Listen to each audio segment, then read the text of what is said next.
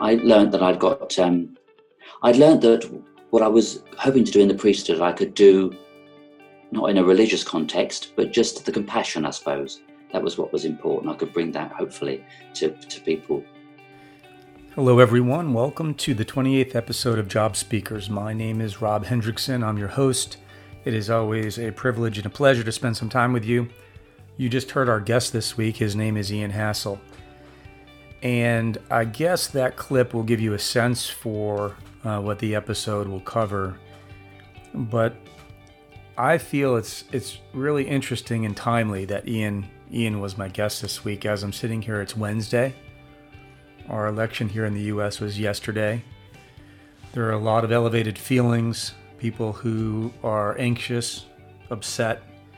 Social media, of course, is always the easiest thing to use to just blast everyone around us I hope that I hope that goes down. I hope that abates, regardless of who ends up winning this election.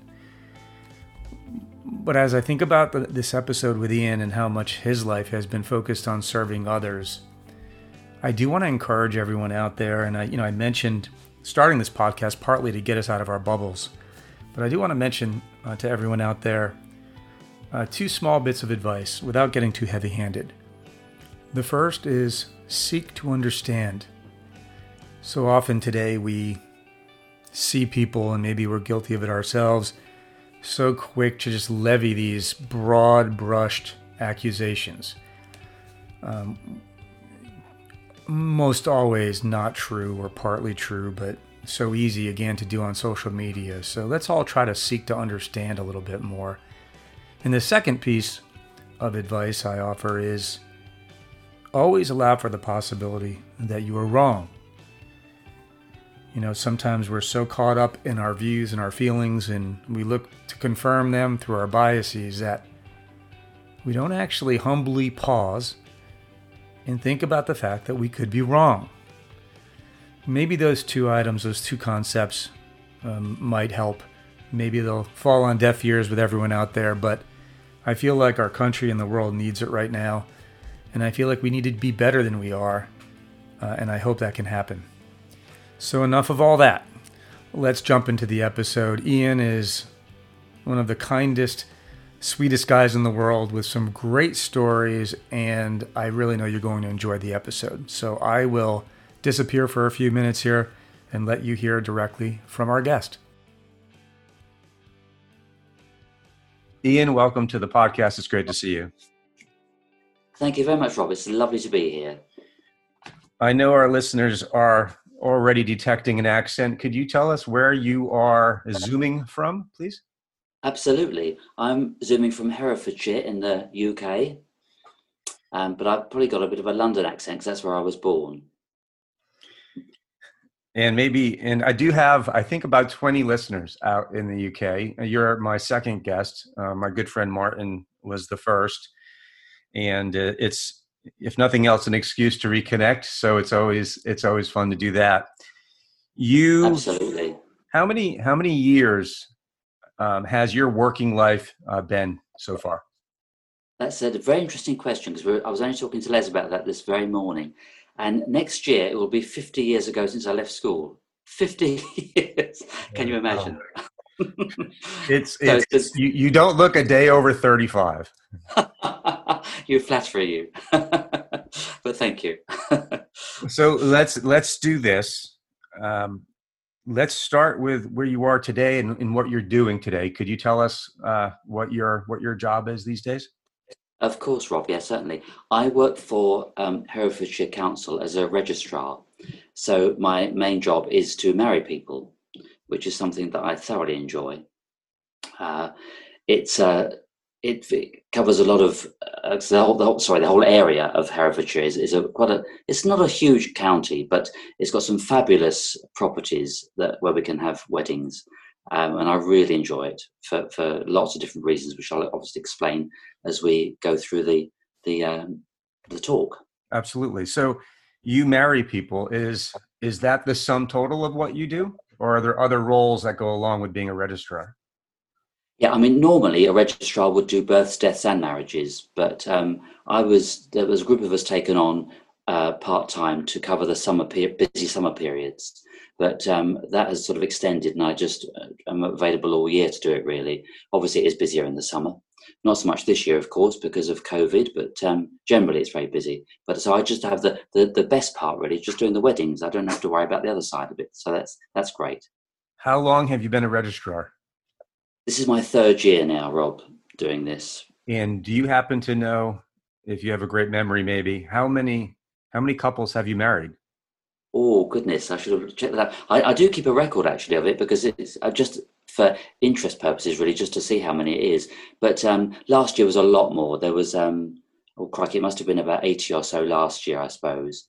Okay. Um, but uh, this year's obviously has been less. But I'm not sure about the whole, the total number. But it has, it's, it's well over hundred now. Yeah, so, right. It must be. Even if we take the eighty and multiplied it times three ish, um, that's that's a that's a lot. So what what what does that mean? I guess lately, I guess COVID changes things a little. But how many couples are you marrying now? Would you say on average per week?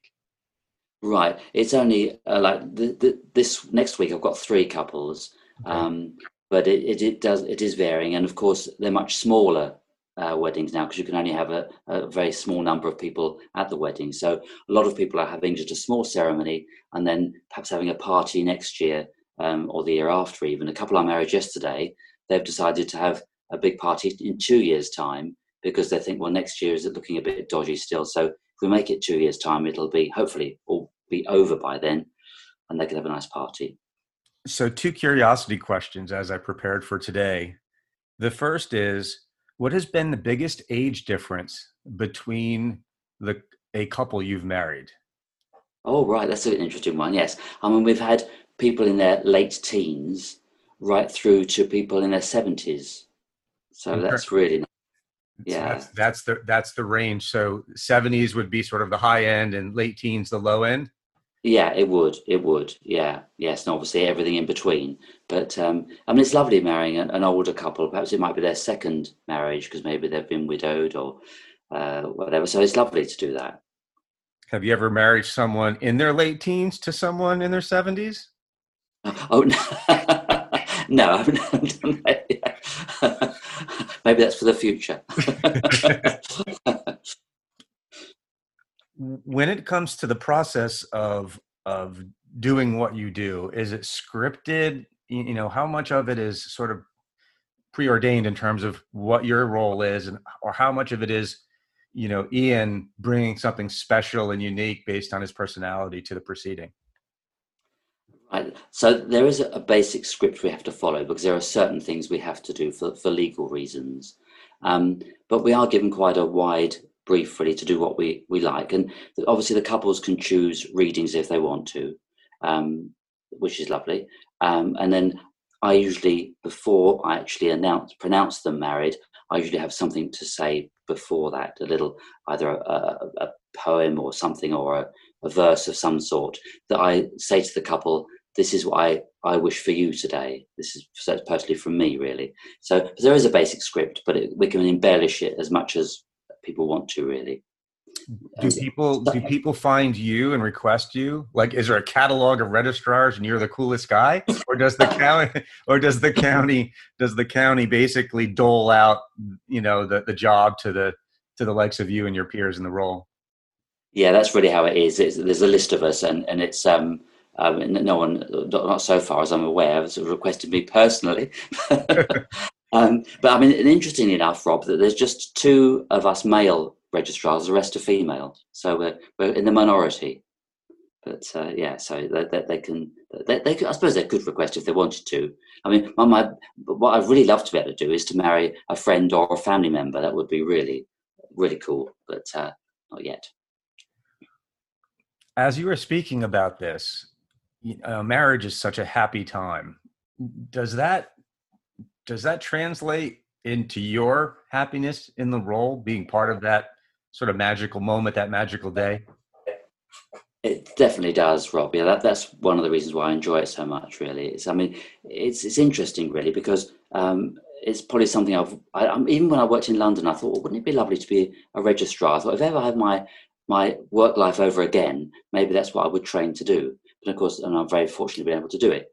Um, but uh, yeah, I, I think uh, it's um, it, it's, it's a very happy occasion, and I and it, it fills me with happiness too to see a couple, you know, on the, one of the happiest days of their life. Really, it can't help but but uh, take you over really, and it's very moving at times as well because you know it's a it's a very tense time as people are prepared for their wedding, and then when it actually happens, some people can't quite believe it's actually here, you know, so they get quite emotional. And uh, I've I've uh, had a few tears bubbling up a few times as well. So, so I know when we talked, uh, I guess it was last week. You know, it it occurred to me that you might have experienced some interesting stories. Maybe you know, maybe a bride runs off, or maybe the groom faints, or maybe someone objects. Is it is it pretty standard, or have you had any of those interesting events occur as part of what you do? No, it's interesting because obviously we have to. One of the questions we ask, you know, if anyone is uh, knows of any reason why this couple should not be married, then please say so now. So, because everyone holds their breath waiting for someone to say something, but it never has happened actually to, to me, thank God. Um, and even my colleagues have asked them too, and it hasn't happened. So it's a, I think, quite a rare thing, which is really good. Um, I think that that thing that does happen, that perhaps people aren't, um, they think they think it might happen, but not quite prepared for, it, is they get upset, they cry, mm. and sometimes we have to we have to stop then because they're just emotional. But with the whole event, you know, I mean, there was one um, wedding I did fairly recently, and uh, the couple had a young son there and he was just so happy that he was just crying through the whole ceremony so and the, the uh, bridesmaids and everything had to keep um, supporting him and making sure he was okay. Bless him, he just couldn't stop crying. It wasn't because he, he was, unhappy; he was just so happy for his mother for getting married. So oh, that's that that's that's brilliant. Does do do the do the families and and the brides and grooms do they invite you to celebrate with them as part of their day, or do you show up, do what you need to do, and typically you know say say warm goodbyes and leave? It's usually the, the latter there, Rob. Yeah, because often we have, especially on a busy Saturday, we've often got other weddings to go to. Um, sometimes people have stopped and said, "Oh, have a glass of champagne with us," and we think, "Oh, that'd be lovely." I never, never say no to a glass of champagne. So, so sometimes we do, if if there's time, but um, not often. It's not the usual thing. But uh, but the people are very kind and very generous, so it's great. Do you ever reflect on how many wedding albums you're a part of? Yes, I mean, what's interesting at the moment, of course, is that um, we still write the register, the marriage register, in um, Register Registrars ink, which is special because it doesn't obviously fade, and they get a certificate as well.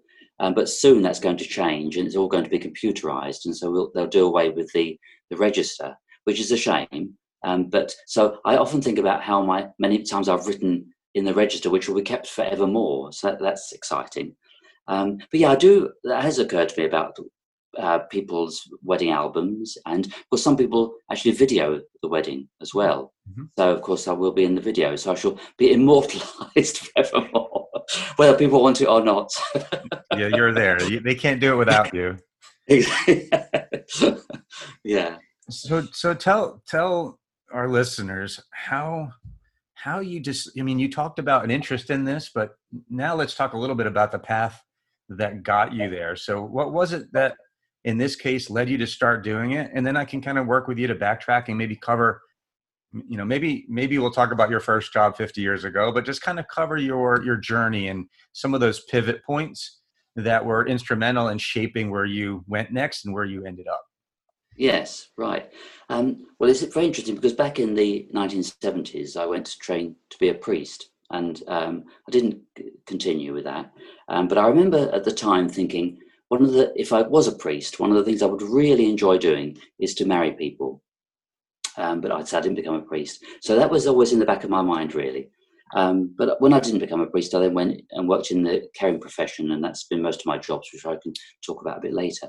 Um, so uh, my, my last job was working in a hospice um, which was very rewarding. But of course, I was with people at the end of their lives, really, and supporting the families as well. Uh, so now, having moved into being a registrar, I'm sharing with, with people on one of the happiest days of their life, and that just feels a really lovely thing to be doing. After it's a nice transition, really, for me to be doing that. I think, um, and the, the, way we actually came, I found out about the job um, was my husband and I, we went to, we had our civil partnership. We wanted to convert our civil partnership into a marriage. So to do that, we had to go to the town hall where we live and uh, I met the senior registrar there. And Les happened to say, "Oh, if everyone could do this job, he'd love to do it." You know, and she said, "Well, we're taking on extra people for the summer, so why didn't you apply?" So I did, and the rest, as they say, is history. So, so, so I just happened to be. I was in the right place at the right time. You see. right. No, that's that's, and then you say to yourself, "That's how it should have been." Right. It was meant to be that kind of thing. So, so that's that's um, that's great, and I can imagine the rewarding but but challenging aspects of doing hospice care, of course, and then migrating over to this, which is you know couples starting starting their lives. So so thank you for that. So let's let's back up a little bit more. Um, you talked about considering the priesthood and and made a decision not, not to do that. What tell, tell us a little bit about why, and then what happened after that. Maybe we can start the beginning part now of the of the career path uh, you experienced. Yeah, of course. Well, I think because when I first left school nearly 50 years ago, would you believe it? Um, I didn't know what I wanted to do then. So I had various jobs in retail and all sorts of things. And then I went to train for the priesthood. But it was, um, it was, it was more because I was struggling with the studies, really. I'm not, I'm not an academic. So I found that difficult. And um, the rector of the seminary was a lovely man. Um, he said to me after the first year I was there, I'd been to a couple of other colleges previously to that, but he said to me, You'd make a great priest in every other way, but I know you're going to struggle with the studies. So we feel it's probably best if you don't continue. So, of course, I was devastated because that's that was what I really wanted to do, and I felt it was a vocation and, and all this. So I really struggled after that for a while, not knowing what I was going to do when I left there. Um, but that's when I went into the caring profession. I worked um, at a residential home in southeast London um, as a care assistant, and I worked my way up really. I was there for three years as a care assistant, then went to another home as an assistant officer in charge, and then after that, I went and managed a, a residential home in uh, Fulham in London um, for a while as well. And while I was working there, HIV and AIDS hit the scene, hit the world in a big, major way. And I felt, being a gay man, I wanted to do something for my own community. So, left working with the elderly and worked um, for a, voluntary organisation in HIV and AIDS. Um, we had a, a drop in centre in West London for people to come in and be supported uh, as they were living with HIV. And it was a very difficult time because there were people dying in their droves. It was really hard. People, you know, contemporaries of myself, and it was really, really difficult. Um, so I, but it was, it, then I, so I stayed with that little job for a while. But when I was offered that post, I was offered another post at the same time for Westminster Social Services in their HIV department. So when I left the uh, the voluntary organisation, I then went into uh, Westminster Social Services, working in their HIV team for a while, again supporting people in the community. Um, one of the things that really struck me about it was the courage of people, how courageous they were, um, how brave they were, really, because it was a time when we didn't know how things were going to go. People were on different medications, didn't know how, what the what was going to happen to them as a result of taking this medication. So it was a very difficult time, but they were so courageous. Um, and then I led that led on to me working still with social services in Westminster, working for um, the home care team. Uh, where I managed a, a team of 40 uh, home carers and I had two assistant managers as well. So that was that was fun. Uh, and then I, but then I still had this inkling to get back into HIV again. So I joined another organisation to work in HIV. Again, it was a voluntary organisation, again supporting people in their home. So my role was really training volunteers to support people um, in their homes and everything with that. Um, and then we moved from London down to Sussex, and that's when I worked in the hospice, and I was there for 14 years. And I had two roles there. My first role was in the day hospice, and I was the activity coordinator, so I had to plan all these activities for day patients to do. And then I went to work on the inpatient unit, which was very rewarding. Um, and I've got, and we actually, interestingly enough, one of the stories I'd like to share with you there is that um, one couple wanted were going to get married. They wanted to get married at the uh, in the hospice because um, the chap only had a few days till he left to live. So it was organised. The registrar was brought in. I wasn't a registrar then, but um, the registrar was brought in. We all helped organised it all, and it was just a lovely um, occasion, really. Uh, the family were there and friends. It was very special. And a couple of days after, they had a big party, and he was able to attend that. And soon after that, he died, and it was very sad, obviously. But being there to be able to support the family and his wife through that was very special, very special indeed.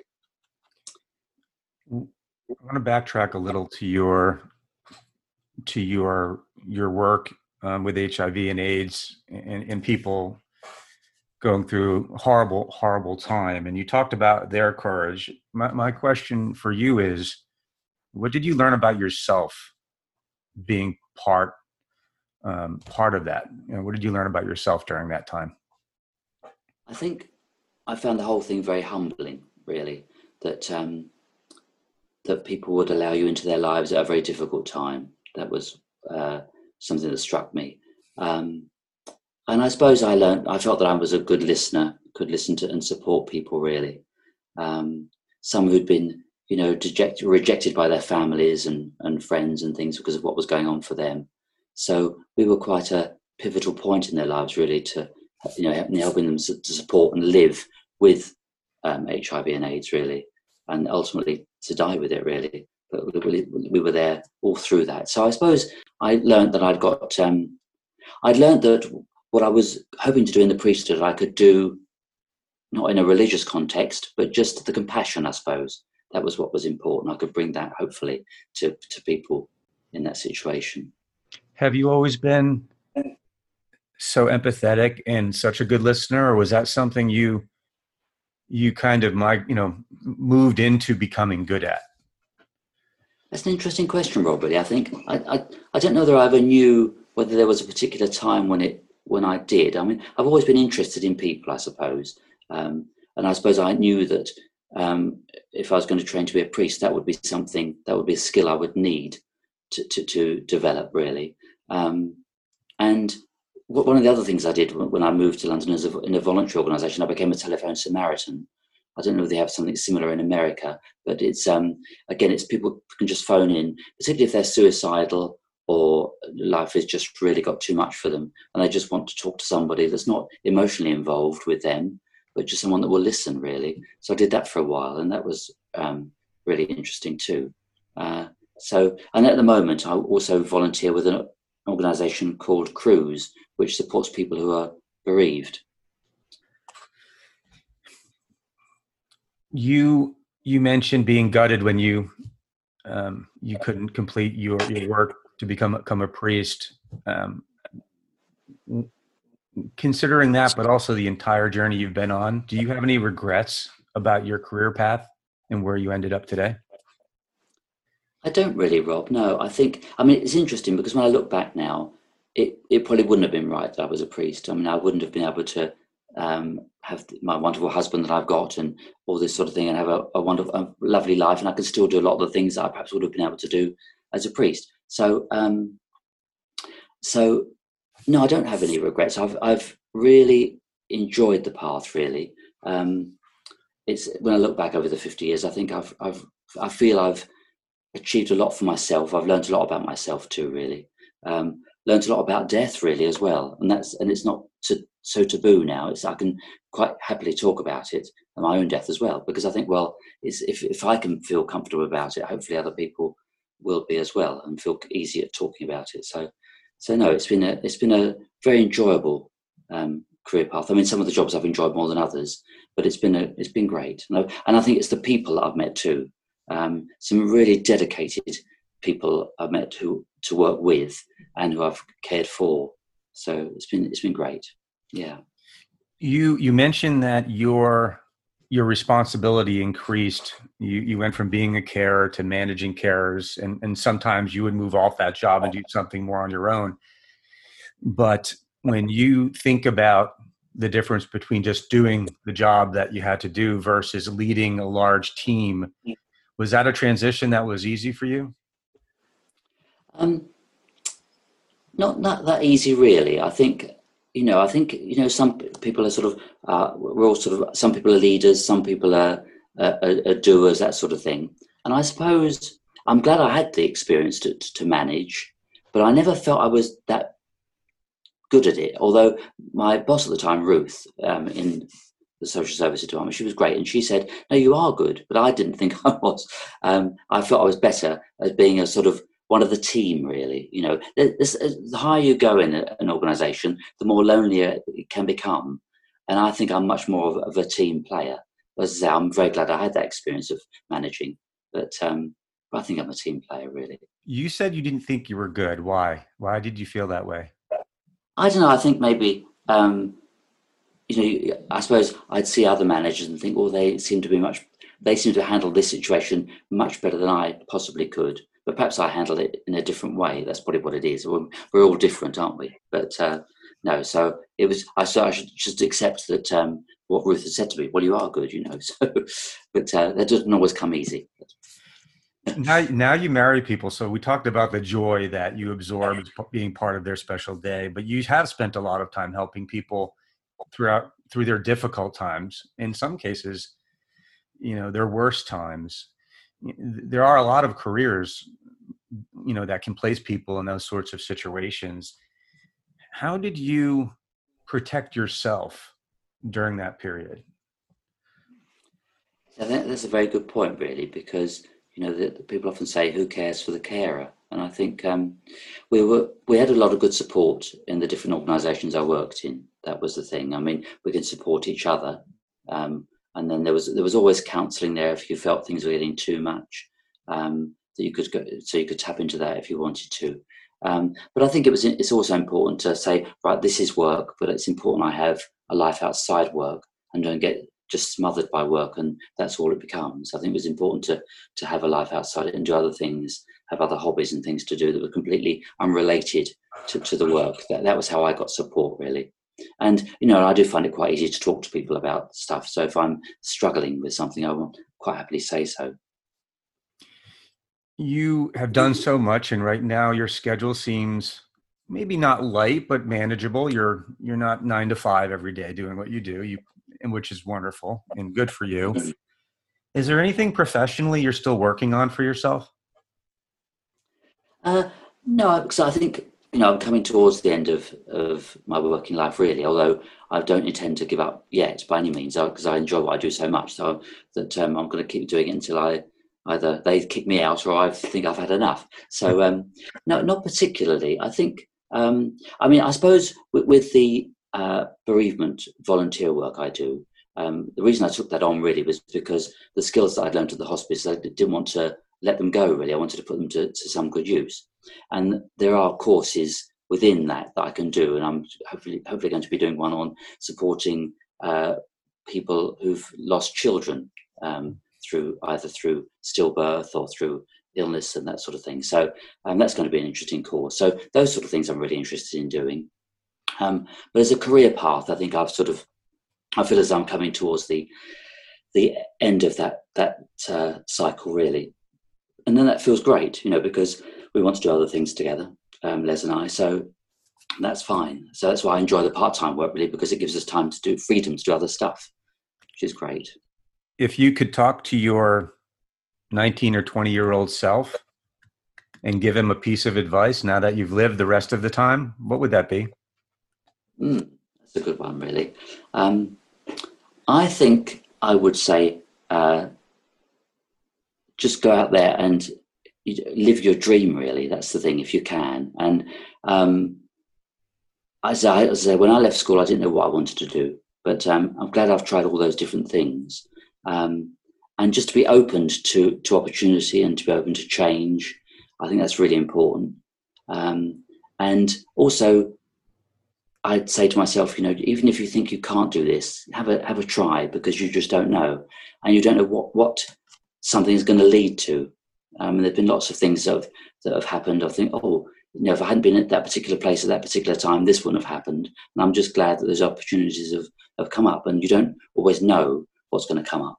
Um, and I think one of the other things I've learned too is that something I never, uh, what never ceases to surprise me is how um, courageous people are and how people you know, if someone says to you, "This is what's going to happen in your life," and you think, "Crikey, I, I, couldn't cope with that," but it's amazing how resilient we all are, and how um, how much we can cope with. We might think we can't, but we can. So that's been a, a great big learning curve for me. I think when we speak not during a podcast it's more social but i can tell you it's it's affirming to hear all you've you've done and and I know that I've you know I've read and I've and myself have done this not to the level you have but sometimes when we get sort of consumed with ourselves or even maybe down or grumpy what I've seen so many times in experience is the best way to get out of that is to stop thinking about ourselves and to help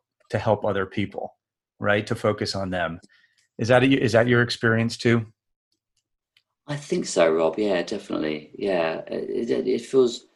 I mean, it feels good to be doing something for other people. Yeah, definitely.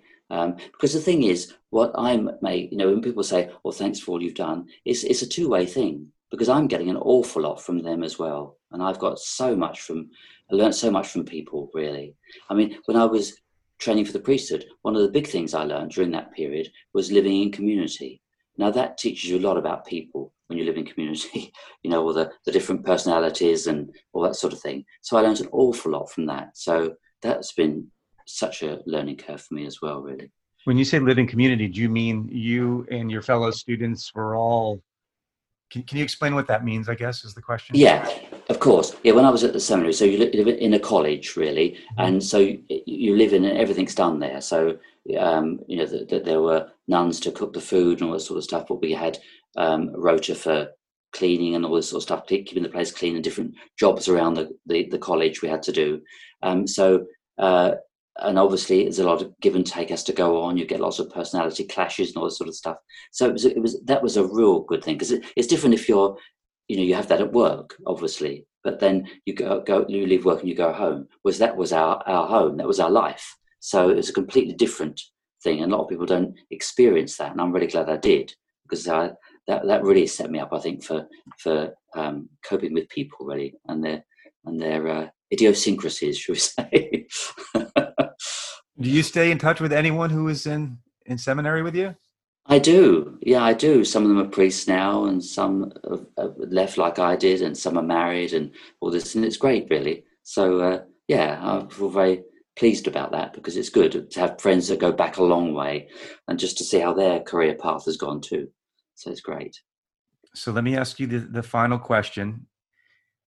If if you uh, reflect on your life and your career and you could provide career advice for the whole world to hear, what would that be? I think believe in yourself, really. That's the, the, the most important thing. Um, and as I mentioned earlier about going um, just going for something. If you've really, if you've got an interest in something, try and pursue that really, um, whatever that might be. And, and you know, we, all get knockbacks. that's um, we go for interviews, we don't get the job. We might have really set our heart on getting it, and you think, oh, that's the end of the world. But as I've got older, I realised, well, it was for a reason that didn't happen. Um, it's, and it's all good experience. So whatever you go through in life, may not feel so at the time, but you can look back on that and think, actually, that, that experience I had has, has stood me in good stead to be able to do the next thing I'm doing. So that's that's the advice I would give is just to really um, believe in yourself and and try and get some good support along the way as well. That's and, and you know don't be afraid to ask for support too, and to um, encourage be encouraged and encourage others as well to do that. That's what I'd say. Now, normally I would say thank you, but before I do, I need to point out uh, and give you a chance to tell us about your monologues on YouTube. All right. Because they are brilliant, and it, it's you're the first guest I've had who probably can even do them, let alone ha- you know having done them. But tell us, tell us what they are and and uh, where people can find them. Right. Um, well, they're on YouTube, and the first uh, monologues we did were Alan Bennett's monologues. Um, he's a very a famous writer and playwright, author, and uh, they've been televised on on on the BBC back in the seventies and eighties. They were first done, and then they were recently done uh, again during COVID because it's something because they're monologues. They, they, have got to have a whole crew around you to actually film them. So we we because I've always enjoyed a bit of acting and stuff like that. Something I've done as a hobby, and uh, wanted to pursue this really. So we thought, well, this would be a good way to do during the lockdown. Um, so Les did it all on his mobile phone as well. Um, and I just did these monologues. So I, I put it all onto the uh, iPad, typed it all onto the iPad. So it's like a, a, tele, a, a teleprompter. So I can see that and I can just just act it out really. Um, so thoroughly enjoyed doing it. So, so it's all on YouTube under under our name, um, Les and Ian. So have a look at that if you want to. Be very welcome. And we are going to do some more. Um, maybe some a bit of comedy because they were quite dramatic things. So do a bit of comedy now as well. So that's something to look forward to, hopefully. well, I will. I will also, when you know all my listeners out there, I'll make sure that uh, I provide a link to um, your monologues, uh, certainly on uh, my Facebook page when when I announce your episode. But I started. I started watching the one. It might have been Hand of God. Was that the one where you work in an antique shop and you talk about what you have and what people bring you? And if that wasn't meant to be funny, I have to tell you some of it quite was quite funny because of the, because of the way you so strongly felt about what was garbage and what was worthy of making it into your shop. So I oh. I loved it, and it was very relaxing, which these days I seem to need more of um, as we over here in the states, you know, go through a crazy time leading up to the election. But I will point out where to find the monologues; they're fantastic and oh. uh, your acting is something I never got to experience even at the pub, but I'm glad to see it today. It's fantastic. Oh, well, thank you very much. Thank you, Rob. It's great. I appreciate that.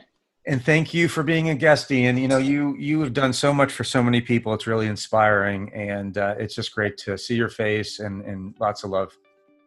Well, thank you. I've thoroughly enjoyed um, this chat. Thank you so much, Rob. Thank you, Ian. Uh, you inspire me. I hope you inspire uh, others who may listen. I know I said it when we were talking, but there's nothing better than giving of yourself, and uh, and you sure have done that. And now you get a little bit back by sharing some really joyful moments with with brand new couples in love. That's just great. For those of you who would like to uh, see Ian in action and watch his monologues, they're excellent. Uh, let me tell you how to find those. I know I talked about putting them up, up on Facebook, but let's just do it now. If you go to YouTube and search for Les and Ian, one word, L E S A N D I A N, you'll find uh, the monologues we talked about. And they're great. Again, highly recommended, uh, not just because Ian's a dear friend, but because they're just so entertaining and fun to watch. Normally, at this point, what I do is I spend time telling you about our next guest. Being an absolutely horrible liar from about the age of eight, I can tell you I don't know who that will be. I, uh, you know, doing this, you know, a good friend of mine, uh, Bruce, who was one of our early guests, he was the the horseshoer. He asked me as we talked about our podcast, "Hey Rob, how do you intend to find enough people to do one of these every week for the entire year?" And I said, "I don't know uh, but I'll figure it out. Well, I crossed the halfway mark, but I have some more figuring out to do. So I'm going to ask you guys this. If any of you knows anyone who does a job I haven't already covered and is someone who has a good story to tell, please drop me a line. You can get to me through Facebook. You can get to me through Rob's Job Speakers at gmail.com. But I need to cast my net more widely and I need to find those gems out there, those people who have something to say. And then I can, of course, package that and get it back out to all of you and, and a big, broad audience. So help me out. Uh, send those those recommendations my way. You know, tell your you know prospective guest friends or acquaintances that I'm harmless and I'm nice, and I'll make it a fun experience for them. Um, but I could use a hand if you do know of anyone. Otherwise, I'll just keep farming and hunting and finding people. And if I run out of that, uh, I might even do an, an episode where someone interviews me but I can only take one crack uh, at that one. And last but not least, I hope everyone out there that you have a great today, tomorrow, and a great week between now and uh, maybe when you dial in next time for our next episode. So be good, be safe, be well, And until next time, goodbye.